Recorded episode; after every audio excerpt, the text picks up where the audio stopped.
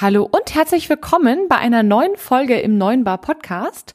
Sogar gibt's heute ein neues Format. Ich bin Kathi Rittinger von der Kaffeegruppe und wie ihr mitbekommen habt, leite ich bei uns den Vertrieb im Bereich Kaffeemaschinen. Und ja, wir haben ganz häufig Neugründer zu Besuch, die eben eine Kaffeemaschine brauchen für ihr Café oder für ihr Restaurant. Und ja, Neugründer haben in der Regel sehr, sehr viele Fragen und ich liebe das total, Neugründer zu beraten und eben zu helfen mit dem Wissen, das ich habe. Und ja, auf Instagram bin ich über Lissy und Götz von Kaffeepreneur gestolpert. Also deren Profil wurde mir angezeigt und ich war total Feuer und Flamme, denn die beiden helfen Kaffee-Neugründern, ihren Traum zu verwirklichen, also quasi ihr Café zu eröffnen. Mehr dazu dann auch später in der Episode. Und ich habe mir gedacht, mega, die beiden wären doch absolut perfekt dafür, eine Folgenreihe mit Infos für Kaffee-Neugründer zu starten. Ja, und ich habe die dann einfach angeschrieben und die beiden waren sofort Feuer und Flamme und ja, here we go. Heute kommt Teil 1 unserer Serienepisode für euch. Kurz zur Agenda der heutigen Folge. Nachdem uns Lissy und Götz kurz was über die beiden erzählt haben, also was sie so vorhaben mit Kaffeepreneuren, wer die beiden so sind, sprechen wir darüber, wie ihr als Kaffee-Neugründer euren absolut perfekten Standort für euer Café findet. Und ja, dabei gehen wir von außen nach innen vor. In Teil 1 der beiden Episoden, also in dieser Folge, sprechen wir darüber, was die drei goldenen Standortschlüssel zum Erfolg sind, also die Must-Haves quasi. Weiterhin schauen wir uns an, wo ihr Standortinfos herbekommt, die auch verlässlich sind, wie ihr euren Standort auf Herz und Nieren prüft, also ob das wirklich das Richtige ist und wer euch bei der Suche eben behilflich sein kann. Ebenso sprechen wir eben über Killerfaktoren, wie zum Beispiel die sogenannte Stellplatzverordnung und über ganz viele Praxistipps, die euch eben im Alltag weiterhelfen. Wenn ihr jetzt entweder ein Kaffee-Neugründer seid oder auch ein alter Gastrohase, der auf der Suche nach einem neuen Standort ist, dann solltet ihr jetzt auf jeden Fall reinhören. Ganz viel Spaß! Hallo, Servus und herzlich willkommen beim Podcast 9 Bar, dem B2B-Podcast rund um Kaffee, Gastro und Co. Hier geht es um aktuelle Gastrothemen, alles rund um das Thema Kaffee und wie du mit einem besseren F&B-Konzept mehr aus deinem Gastbetrieb holst.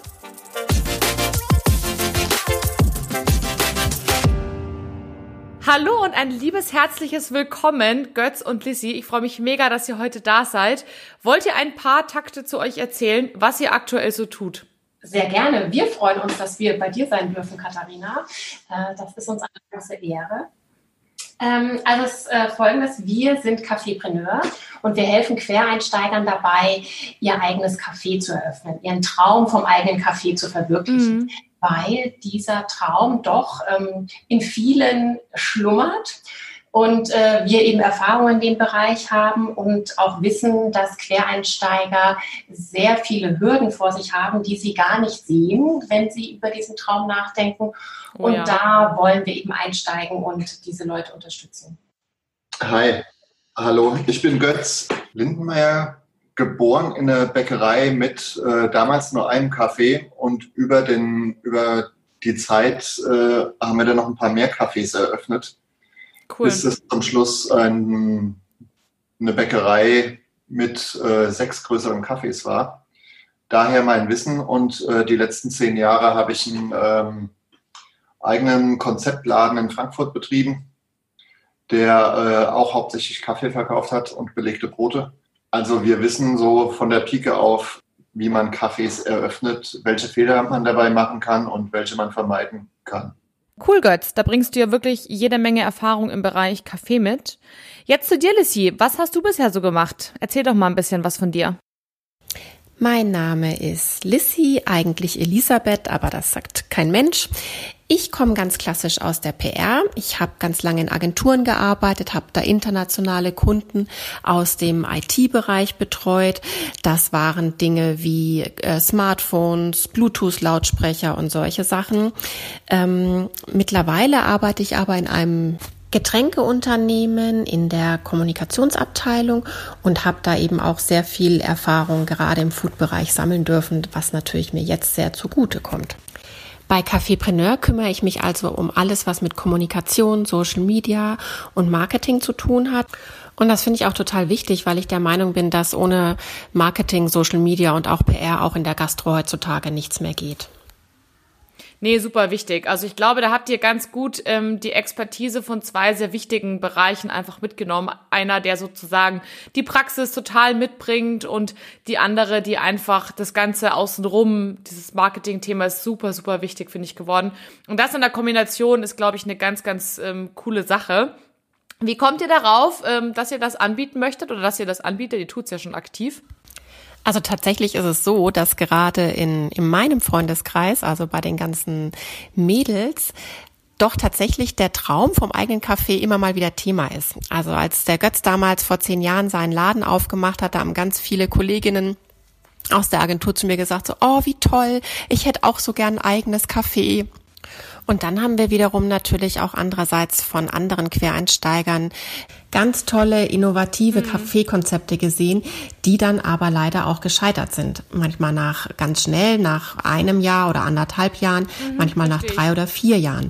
Und wir sind der Meinung, das muss nicht sein, weil oft liegt das eben an ganz vielen Einzelfaktoren, meistens nie an einem alleine. Und wenn man da die richtige Unterstützung an die Hand bekommt, kann da schon sehr viel besser laufen. Super cool. Und genau da möchten wir eben ansetzen, damit Quereinsteiger ihren Traum auch wirklich leben können und damit der nicht nach kürzester Zeit wie eine Seifenblase mhm. wieder zerplatzt. Und, äh, und äh, mir ist nach äh, längerer Zeit aufgegangen, dass es mir mehr Spaß macht, Cafés zu eröffnen, als die aktiv zu betreiben. Auch eine sehr gute Erfahrung. Ja, und äh, ich denke, mit dem Konzept, das wir uns gerade hier erarbeiten, äh, kann ich exakt das machen nämlich Leuten dabei helfen, Cafés zu eröffnen, ohne die betreiben zu müssen. Wenn das mal nicht eine Win-Win-Win-Situation ist für dich, Götz, weil du es nicht mehr selber machen musst, sondern quasi miterleben darfst, für Lissy, die das machen kann, was ihr Spaß macht und für die angehenden Kaffeebesitzer, die nicht die ganzen Fehler machen müssen, die andere schon gemacht haben. Also wirklich eigentlich eine perfekte Kombi. Und ja, heute sind wir auch bei Teil 1 unserer quasi kleinen Miniserie zum Thema Kaffeepreneur, wie man sein eigenes Café mit möglichst wenig Fehlern und dafür ganz viel Spaß und Erfolg eröffnet. Und das erste Thema, über das wir uns heute unterhalten, ist das Thema Standort. Wie finde ich den richtigen Standort für mein Café? Und zur Einleitung möchte ich da gerne eine ganz kurze Geschichte erzählen, denn ich glaube, die verdeutlicht auch so ein bisschen, warum es so super wichtig ist, dass man sich das mit dem Standort sehr, sehr gut anschaut. Ich ähm, habe äh, eine Kundin bei der Kaffeegruppe, also bei meinem Unternehmen, und die hat eine Bäckerei eröffnet und war auch wirklich, wie du es gesagt hast, Lissy Feuer und Flamme. Die wollte immer schon eine Bäckerei haben und war mega happy. Und dann hat sie diese super Lage gefunden, direkt an der Hauptverkehrsstraße, auf dem Weg zur Autobahn raus. Also die ganzen Ausflügler, die ganzen Leute, die auf den Ring fahren morgens ähm, in München. Die hat sie gedacht, perfekt, die kann ich alle mitnehmen. Und ja, wurde tatsächlich relativ schnell eines äh, Besseren belehrt, denn der Laden läuft deutlich unter den Erwartungen. Und das tut natürlich weh und das crasht auch gerade die Finanzplanung ganz schön massiv bis zu dem Punkt, ja, dass sie überlegt, ob sie es nicht wieder sein lässt und ähm, aus der Traum. Und deswegen finde ich es ganz wichtig, dass wir heute darüber sprechen, damit das euren, ähm, sag ich mal, Zöglingen beziehungsweise allen Kaffeebetreibern da draußen, die jetzt neu aufmachen oder eben einen weiteren Laden eröffnen wollen, dass das nicht passiert. Und ja, für alle nochmal zusammengefasst, man könnte jetzt auch sagen, bei meiner Kundin ist es ein Einzelfall, ne, könnte man ja so, so formulieren. Warum ist es so wichtig, diesen Standort richtig auszuwählen? Könnt ihr das in einem Satz irgendwie mal zusammenfassen? Äh, ja, das ist, glaube ich, der Grund, aus dem wir ähm, mit dem äh, Standortteil äh, anfangen, um darüber den äh, Einstieg in die Beratung ähm, zu machen. Weil äh, im Gegensatz zur Standortanalyse ähm, sind Konzept und Businessplan äh, noch leichte Aufgaben. Mhm.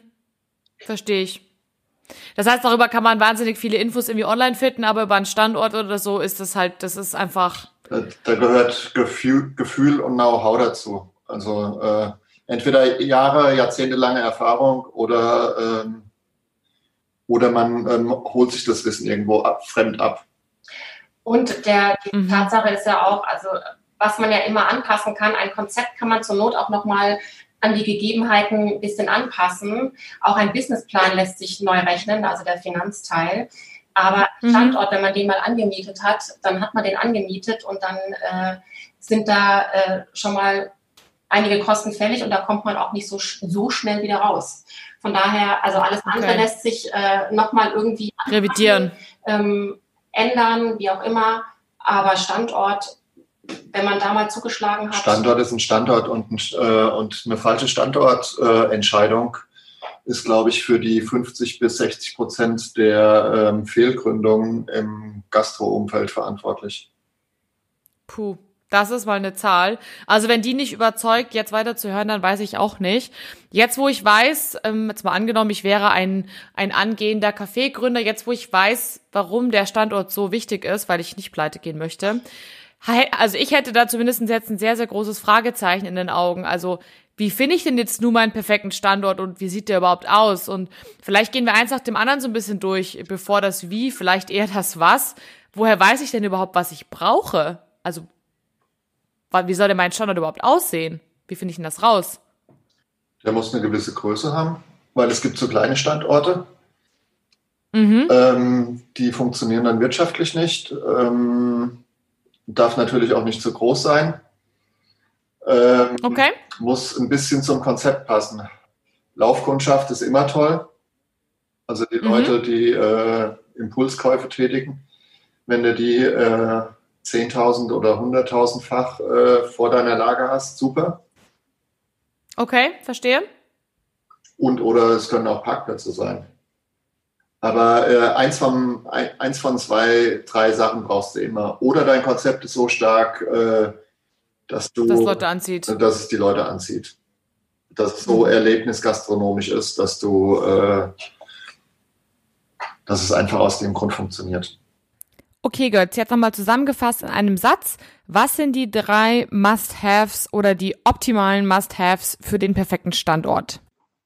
Äh, Laufkundschaft oder Parkplätze oder du hast eine Erlebnisgastronomie, sprich, äh, du machst deine Lage selbst.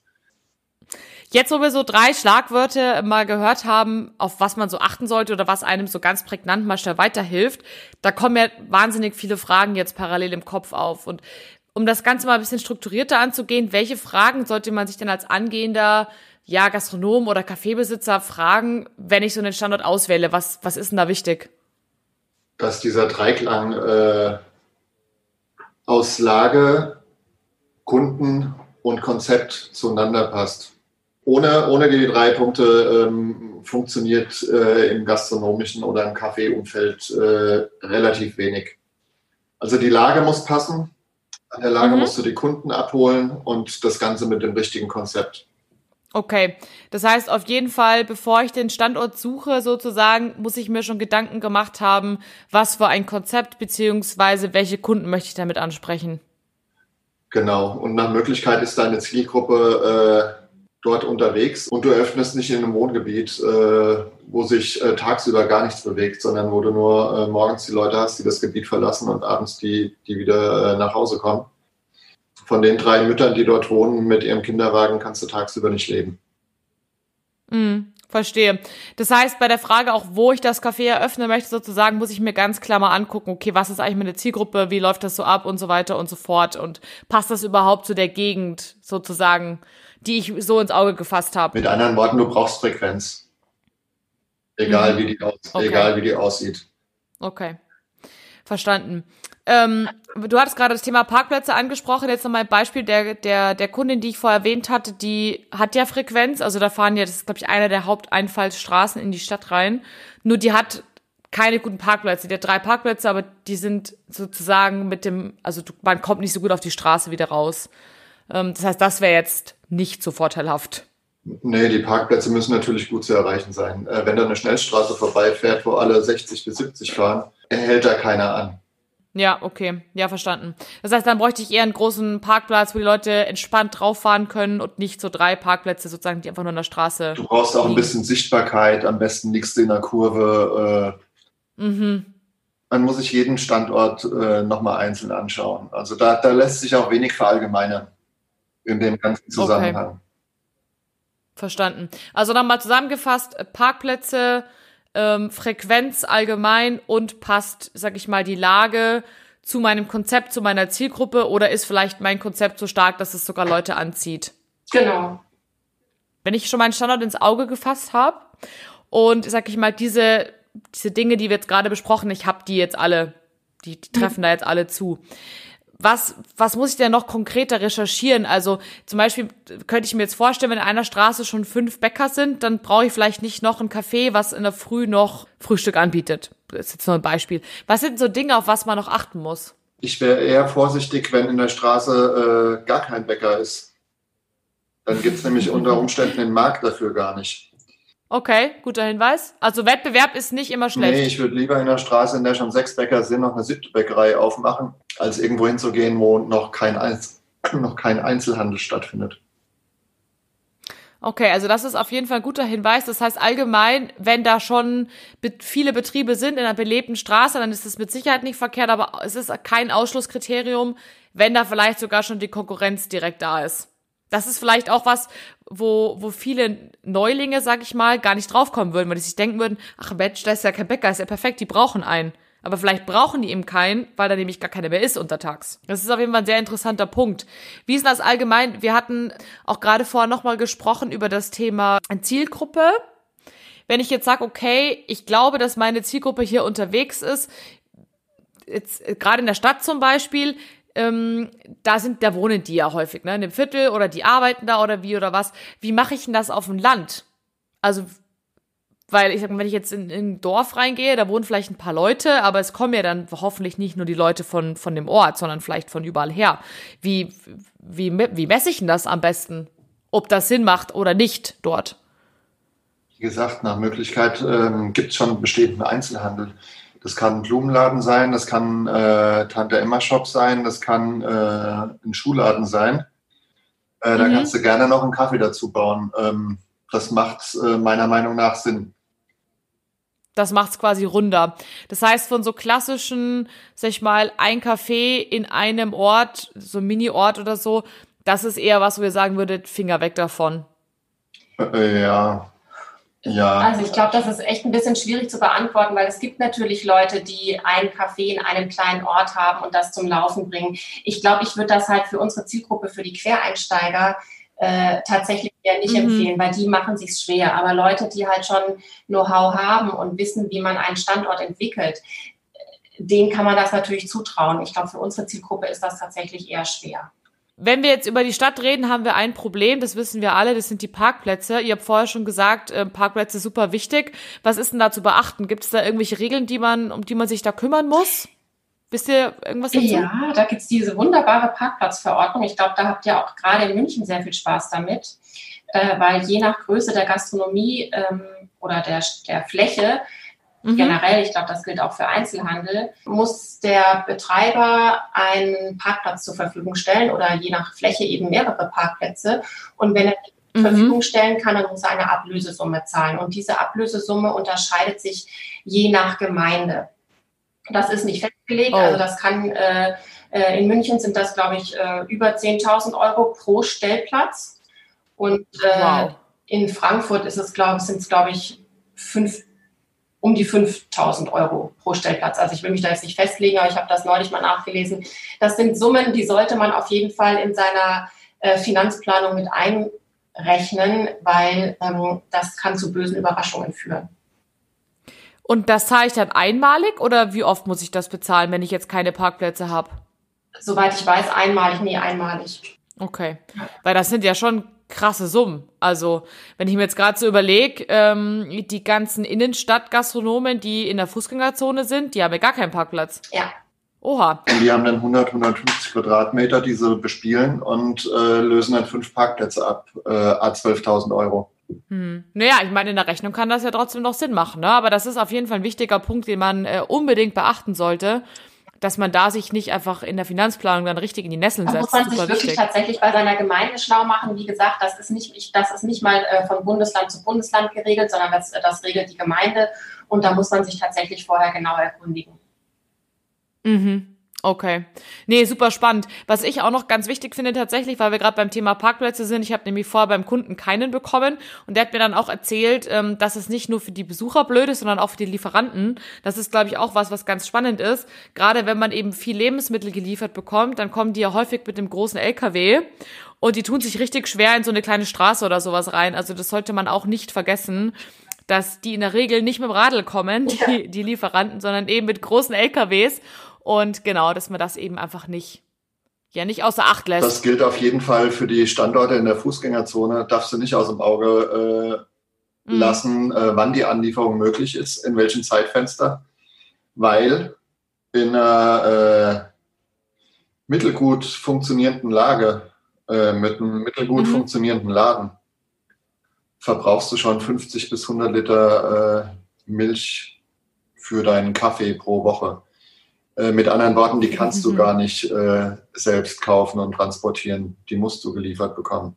Klar, und dann kannst du das halt nur zu gewissen Uhrzeiten. Also gerade in München kannst du nur bis um 10 ja. und danach ist Schluss. Und wenn die Milch ausgeht, hast du ein Problem. Definitiv. Ja, und wenn ein Teil deines Konzepts ist, dass du Catering anbietest, äh, bist du auch darauf angewiesen, dass du deinen äh, Standort anfahren kannst. Nach Möglichkeit, ja, klar, auf jeden Fall. drei bis fünfmal am Tag. Hm. Okay, das ist natürlich noch super wichtig, dass je nach Konzept eben auch die, sag ich mal, der Zugang funktioniert. Also wenn ihr irgendeine mobile Lösung habt, wo ihr sagt, ihr, ihr seid ähm, jetzt nicht ein fester Standort oder ihr habt ähm, ihr müsst hin und her fahren, dass ihr da auch einfach wisst, ähm, liebe Hörer, dass ihr da Parkplätze braucht oder eben eine, eine ordentliche Zugänglichkeit. Das ist auch mit Sicherheit was, wo nicht jeder direkt im ersten, in der ersten Instanz mal dran denkt, wie er 150 Liter von A nach B gekarrt kriegt. Aber finde ich wichtig, dass ihr das sagt. Ähm, wer jetzt sagt, oh Gott, das ist aber jetzt äh, ganz schön viel Input und ganz schön viele Zahlen und was wir da jetzt durch die Gegend werfen, kann ich das irgendwo abkürzen? Also sprich, kann ich mir irgendwo Hilfe holen? Wo finde ich denn verlässliche Daten oder Standortinformationen? Also Standortinformationen in dem Sinne ähm, gibt es natürlich nicht, weil ähm, unsere Empfehlung ist ganz, ganz klar, wenn man erstmal einen Standort ins Auge gefasst hat, so muss man sich den anschauen und zwar ganz gründlich. Mhm. Man kann aber ähm, bei den unterschiedlichen ähm, äh, Institutionen, nenne ich es jetzt mal, sich Informationen über ähm, den Wirtschaftsstandort allgemein oder vielleicht auch Stadtteile eben einholen. Da gibt es einmal die Webseiten der Gemeinden, die oft schon relativ gute Informationen liefern. Mhm. Ja, da gibt es so Standortporträts und dann kommt man auch relativ schnell zu den Wirtschaftsförderungen und da ah, ja. oft ähm, Daten ähm, zur Kaufkraft und so weiter. Das ist natürlich okay. Ähm, die örtlichen IHKs sind eine ganz wichtige Anlaufstelle. Dort gibt es oft Zahlen, Fakten und Studien zum jeweiligen Wirtschaftsstandort.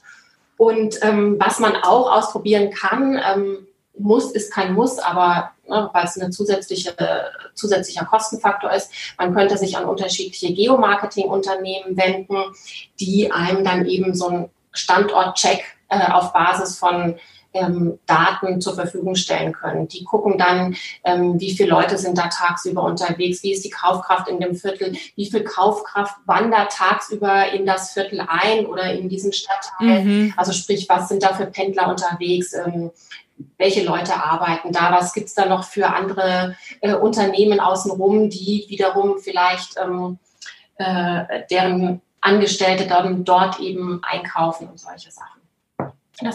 Okay, klingt auf jeden Fall nicht uninteressant, sich das mal anzugucken, wenn das natürlich preislich Sinn macht. Genau, es sollte preislich Sinn machen. Es gibt Anbieter, die machen ähm, so ein kleines Paket für ungefähr 250 Euro. Ich finde, das kann man mal machen. Ja.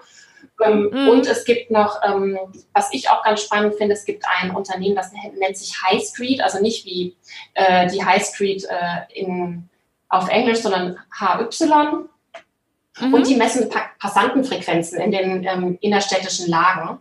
Die machen das ähm, ah. mit einer Laserfrequenz, also ist natürlich auch alles datenschutzkonform, ganz klar. Wichtig. Und das machen die rund um die Uhr. Da kann man sich mal äh, umschauen und vielleicht so ein Gefühl kriegen, in welchen Innenstadtlagen wirklich äh, der Bär steppt, sozusagen.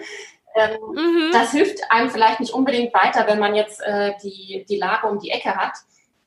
Aber man kann dann vielleicht schon sehen, ähm, wie viel dann vielleicht sich auch in die, in die Nebenstraßen noch, äh, noch weiter bewegt von der Hauptstraße ab. Weil je voller es in den, in den Hauptzonen ist, desto mehr weicht dann eben auf die Nebenstraßen aus. Okay, das ist auf jeden Fall ein guter Tipp. Das verlinkt mir nachher in den Show Notes die Seite. Ja.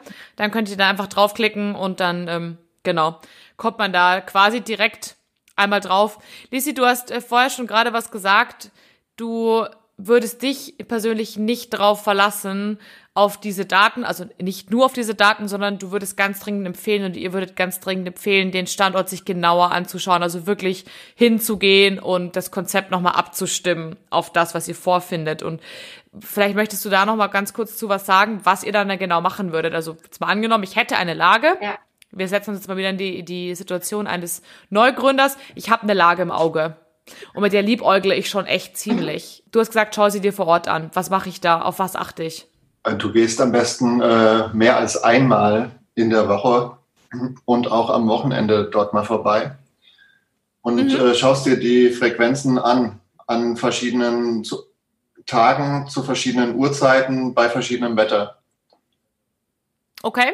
Zwischen 8 und 11, wenn sich die Leute in die Büros, in ihren Einzelhandel begeben. Ähm, mhm. Zum Beispiel in der absoluten Peakzeit Mittagspause zwischen 11.30 Uhr und 14.30 Uhr. Einfach mal gucken, einfach mal auf eine äh, Treppenstufe setzen und gucken, was da passiert. Auch gucken, welche Straßenseite die belebtere ist und in welche Richtung die Leute laufen, wo sie herkommen, wo sie hingehen. Einfach ein Gefühl okay. dafür kriegen und das kriegst du nur vor Ort. Und das kriegst du, mhm. und das kriegst du auch nicht durch eine Momentaufnahme. Also fünf Minuten reichen da nicht. Okay, also was, was empfehlt ihr? Wie lange sollte man sich auf die Treppenstufe setzen? Eine Stunde, anderthalb. Ja. Okay. Also holt euch am besten gleich mal einen Kaffee beim Nachbarn. oder, oder setzt euch zum Nachbarn auf die Terrasse. Ja, und das ist auch, ähm, das ist auch total wichtig, dass man auch die Leute kennenlernt, die vielleicht in der Gegend einen Einzelhandel haben oder äh, bereits äh, einen Kaffee betreiben ähm, man kann die ja ansprechen. Ne? Man kann ja fragen, was ist denn in der Gegend los? Was denkt ihr denn, oder auch Passanten auf der Straße ansprechen, was denkt ihr denn, was in der, was hier in der Gegend noch fehlt? Wenn man jetzt irgendwie sagt, ich möchte mein Café gern in dem und dem Stadtviertel oder in der Gegend eröffnen, dann fragt man vielleicht einfach die Leute mal, was, was wünscht ihr euch denn? Wünscht ihr euch ein Frühstückscafé oder welches Angebot fehlt euch denn? Ja, dann kriegt man nämlich auch ein sehr gutes Gefühl für die Zielgruppe, die dort vor Ort ist Jetzt sind wir aber schon eigentlich wieder beim Konzept. Ähm, und, ja. und, und bei dem Ganzen ist nicht zu vergessen, in Deutschland leidet keiner Hunger. Das heißt, wir sind in einem gesättigten Markt unterwegs äh, und egal wer was macht und egal wo er es macht, der bewegt sich da nicht alleine. Also man, man ist immer im direkten Wettbewerb zu irgendwem. Man mhm. muss nur rausfinden, wer das ist. Und muss dann auch gucken, ob man, okay. ob man besser oder schlechter ist als der. Also das ist auch noch wichtig sozusagen, wenn ich vor Ort bin, mal zu gucken, was habe ich eigentlich vor und wer macht eigentlich was ähnliches und was macht der gut und was macht der vielleicht nicht so gut. Das finde ich total wichtig. Also ich finde das einen ganz wichtigen Punkt, weil man daran ja auch sein Konzept dann feintunen kann. Ja? Wenn man eben mhm. sieht, ähm, der hat da vielleicht Lücken, dann kann man vielleicht in diese Lücke springen und sagen, okay, das, das kann ich irgendwie anders oder besser anbieten und damit dann vielleicht eine Zielgruppe, die eben schon unterwegs ist und sich eben schon dafür interessiert, dort einen Kaffee zu trinken, ähm, auszugehen, äh, wie auch immer frühstücken zu gehen, ähm, das Angebot eben so anpassen, dass man dann wiederum ein Alleinstellungsmerkmal hat und dann eben auch gegen den Wettbewerb was zu bieten hat. Okay. Ja, macht absolut Sinn. Ähm, Finde ich ganz wichtig, wirklich. Also jetzt auch, wo ich drüber nachdenke, selbst da nochmal hinzugehen, sich hinzusetzen, mal eineinhalb Stunden einfach mal zu gucken. Und ähm, danke, dass ihr da auch so praxisnahe Dinge gesagt habt, wie eben die Straßenseiten beobachten. Und liege ich vielleicht auf der Straßenseite, wo keine Sonne ist, um die und die Uhrzeit. Genau. Und ähm, genau. Finde ich ganz, ganz wichtig und auch sich mit den Nachbarn mal mal kurz zu schließen, was läuft denn hier eigentlich und wann kommen die.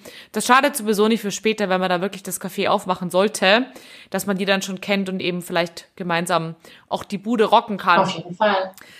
Jetzt sind wir die ganze Zeit davon ausgegangen, ich weiß schon sozusagen, welche Lage ich mir anschaue. Mhm. An alle diejenigen, die jetzt sagen, ja, das ist sehr schön, dass äh, andere das wissen. Ich habe noch gar keine Ahnung, wo finde ich denn überhaupt potenzielle Lagen? Beziehungsweise wo finde ich denn überhaupt Flächen, die frei sind?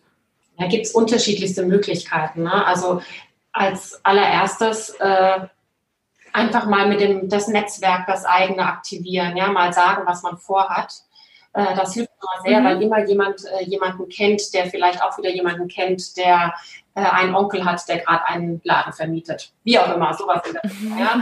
Es ergibt sich ja dann doch immer mehr, als man denkt. Ähm, das nächste ist, selbst die Augen offen halten. Wenn man, meistens ist es ja doch so, dass man ähm, eine bestimmte Gegend im Kopf hat oder ein bestimmtes, äh, bestimmte Stadt oder einen bestimmten Ort und einfach mal da mhm. durchgehen und selber die äh, Augen und Ohren offen halten, weil es ja tatsächlich so ist, je mehr man sich auf bestimmte Sachen konzentriert, desto mehr fallen sie einem auf. Kennt, kennt jeder von uns. Wir, keine Ahnung, man will sich ein neues Auto kaufen und das soll ein rotes sein, dann sieht man plötzlich überall rote Autos. Absolut. Muss man nun mal so ein bisschen. Und dann, und so geht das auch mit Standorten. Dann sieht man da eine Ecke, wo man denkt, ach, da ist ja auch äh, eigentlich eine ganz hübsche Location und es steht ja auch leer und da kann ich mich ja mal erkundigen. Solche Sachen. Ne? Das sind so die ganz einfachen Methoden, die unbedingt mhm. zum Erfolg führen, aber doch auch wichtig sind.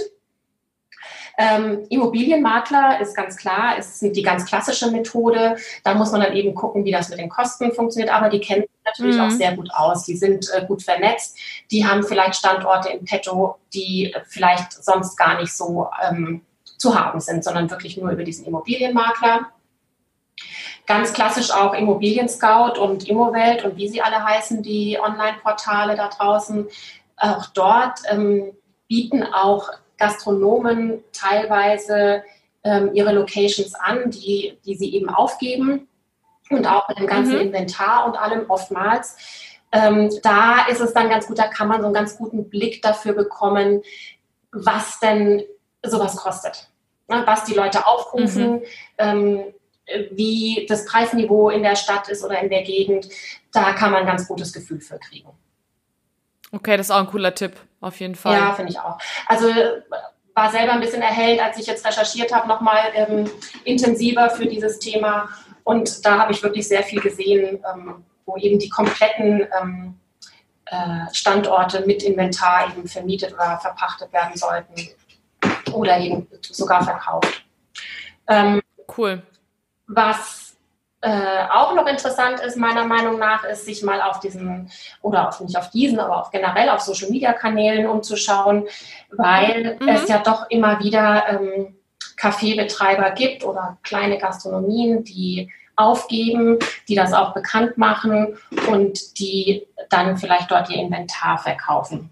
So kann man das manchmal herausfinden und dann kann man eben auch vielleicht da sich mal an die ähm, an diejenigen wenden und mal nachfragen, ähm, ob diese Lo die Location, die dann leer wird, vielleicht schon wieder neu vergeben ist oder ob man da vielleicht einen Fuß in die Tür bekommen kann. Apropos Fuß in die Tür. Angenommen, ich habe jetzt wirklich meine Location gefunden und die überzeugt mich. Ich habe mit tausend Leuten gesprochen, mit den Nachbarn. Ich habe gezählt. Ich habe äh, eineinhalb Stunden davor gesessen, habe mir die Straßenseiten angeschaut und ich denke mir, das passt.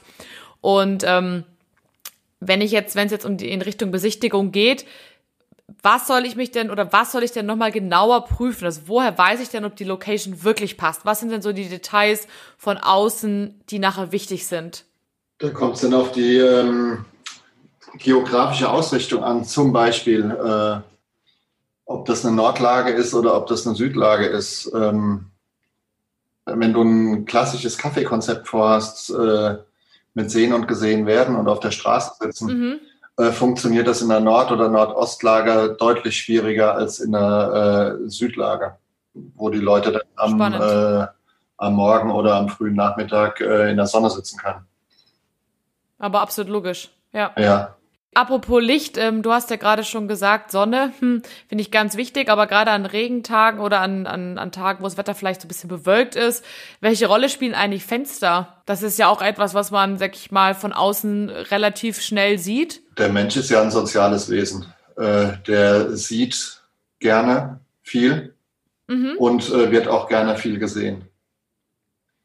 Okay. Äh, also Fenster sind, äh, sind extrem wichtig. Ähm, Wenn es eine Südlage ist und die Fenster zu groß sind, äh, denk an so Sachen wie, äh, kriegst du eine Beschattung äh, installiert, also eine Markise oder mhm. ähnliches.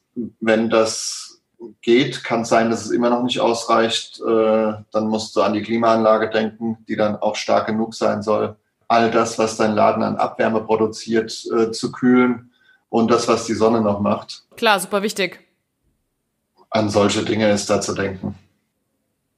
Wie ist das mit Außenfläche? Jetzt gerade in München ist es bei uns so, ich weiß gar nicht, ob das deutschlandweit so ist oder ob das nur bei uns so ist, in so einem kleinen Mikrokosmos hier, dass ganz viele auf den ähm, Außenflächen, also auf den Parkplätzen, auf der Straße jetzt so Art Schanigärten bauen, wie eben in, in Österreich. Mhm die dann eben so, so eingezäunt sind. Wie ist denn allgemein die, die Außenflächen zu bewerten? Ich meine, jetzt in der Corona-Zeit brauchen wir nicht drüber reden, das ist sowieso klar, dass das äh, super wichtig ist, aber grundsätzlich, wie bewertet ihr Außenflächen? Naja, im Winter findet das Leben drin statt und im Sommer draußen. Entsprechend äh, wichtig halte ich die Außenflächen. Das heißt, braucht man schon braucht, braucht man schon, äh, sei denn du betreibst einen großen Aufwand und machst drinnen so draußen über Fensterfronten, die sich, äh, die sich wegschieben oder hochfahren lassen. Okay. Ähm, vom Verhältnis her würdest du sagen oder würdet ihr sagen, außen und innen in etwa gleich? Oder innen mehr als außen, weil es ja, wenn es mal regnet, ne, kann ich auch nicht draußen sitzen, ist auch irgendwie blöd. Naja, kommt drauf an. Ne? Manche sitzen ja auch bei äh, Regen gerne draußen, wenn es einen Schirm gibt. Also kommt ja immer auf die Temperaturen ja, an. Ich formuliere es mal so, es kommt auf den Standort an. Okay. Ja, ich glaube, das ist tatsächlich schwer zu sagen, ne? ob, man, ob man sagt, okay, es muss draußen äh, doppelt so groß sein oder genauso groß sein. Natürlich ist es wünschenswert, aber das gibt ja auch nicht jede Location her, das muss man ja auch mal sagen. Ja? Eine Außenfläche an sich zu haben, ist auf jeden Fall wünschenswert, gerade für so für die Sommer, die jetzt ja ähm, wohl doch immer wärmer werden. Ja, ich glaube, da kommt man nicht drum rum. Mhm. Ähm, weil da setzt sich tatsächlich im Sommer setzt sich keiner rein. Das macht auch in Deutschland keiner mehr. Früher war das, also ganz früher, also in meiner Kindheit war das noch nicht so üblich, dass man draußen saß, so auf der, auf der Gast, sag ich jetzt mal. Ähm, aber das, das ist ja jetzt bei uns auch fast schon, also was heißt fast schon, das ist ja bei uns jetzt Usus. Und ich glaube, ja. ähm, ich glaube, in Frankfurt wie auch in München gibt es äh, Lokalitäten, die funktionieren auch im Dezember noch und äh, im Februar schon wieder. Ja, ähm, da wird die neueste Downjacke äh, zur Schau getragen und, äh, und dann schmeckt auch der Espresso. Absolut. Also eine große Außenfläche schadet auf jeden Fall nicht. Wie ist es denn ähm, im Eingangsbereich? Mir hat mal ein sehr weiser Gastronom gesagt, hör mir bloß auf mit Treppen, jede Stufe kostet dich 10.000. Und ich habe es damals nicht kapiert. Inzwischen habe ich es verstanden. Ja. Ähm, könnt ihr dazu vielleicht noch was sagen? Ja, das ist interessant, dass der Gastronom das gesagt hat, weil das ist tatsächlich auch äh, die Weisheit, die wir von Götz Schwiegervater mit auf, die, äh, auf den Weg bekommen haben. Noch. Also das ist ganz altes Bäckerei- und Einzelhandelswissen aus dem Spessart. Da hieß es schon immer, jede Treppe kostet dich Umsatz, Umsatz, Umsatz. Also Okay. Ähm, natürlich, ich meine, heute, heutzutage hat man ja sowieso ähm, die Vorgaben in Richtung Barrierefreiheit. Der Götz kann dann auch gleich noch mehr dazu sagen, wie das ist äh, mit kleinen Ortschaften. Da funktioniert auch noch der Tante-Emma-Laden, ja, wo es sonst nichts gibt. Da gehen die Leute auch die Treppen hoch.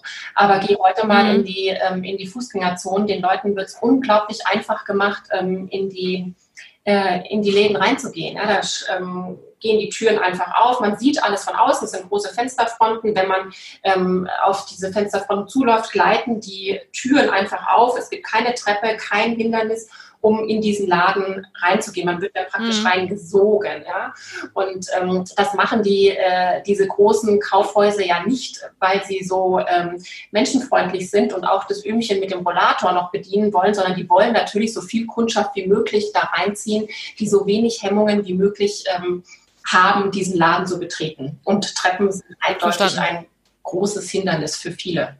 Ein physisches. Okay. Aber ein physisches und ein psychisches. Macht Sinn. Ja. Also definitiv. Ist gut zu wissen, dass man darauf achten sollte. Was für mich zum Beispiel auch ein ganz großes Hindernis ist, wenn das nicht hell genug ist.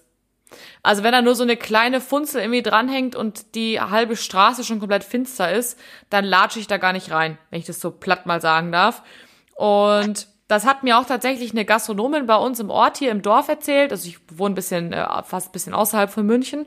Und die hatten hier unsere Dorfwirtschaft und das hat die neu aufgemacht und am Anfang hatten die Lichter nicht funktioniert. Die Außenbeleuchtung, diese typischen bayerischen Leuchten, die da immer so außen rumstehen. Mhm.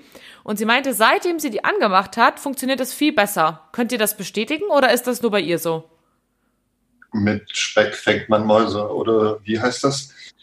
Ähm, Ja, also genau so, wie du es gerade erzählt hast. Und, und es geht ja noch tiefer und weiter. So, das war Teil 1 der zwei Episoden zum Thema Standort mit Lissy und Götz von Cafépreneur. In der Folge haben wir vor allem über die äußeren Faktoren gesprochen, also alles, was so allgemeingültig ist und was eben euren Standort von außen betrifft. Ich hoffe, ihr konntet da sehr, sehr viel mitnehmen. Ich finde, da waren sehr viele Praxistipps von den beiden mit dabei. Und wenn ihr noch weiter reinhören wollt, geht es direkt in Teil 2 dieser Episode um die, das Thema der inneren Faktoren. Also sprich alles, was im Inneren eines Standorts wichtig ist. Wir sprechen auch über das Thema Mietverträge und so weiter. Also wenn ihr da noch mehr erfahren wollt, springt direkt drüber in die Folge 2. Ich verlinke euch auf jeden Fall das, ähm, die Seite, die Lissy empfohlen hat zum Thema Standortdaten in den Show Notes und auch nochmal den Kontakt zu Lissy und Götz direkt ich denke, das ähm, ist auf jeden Fall sehr, sehr wichtig für euch und wünsche euch jetzt viel Spaß mit der zweiten Folge. Macht es gut. Ciao.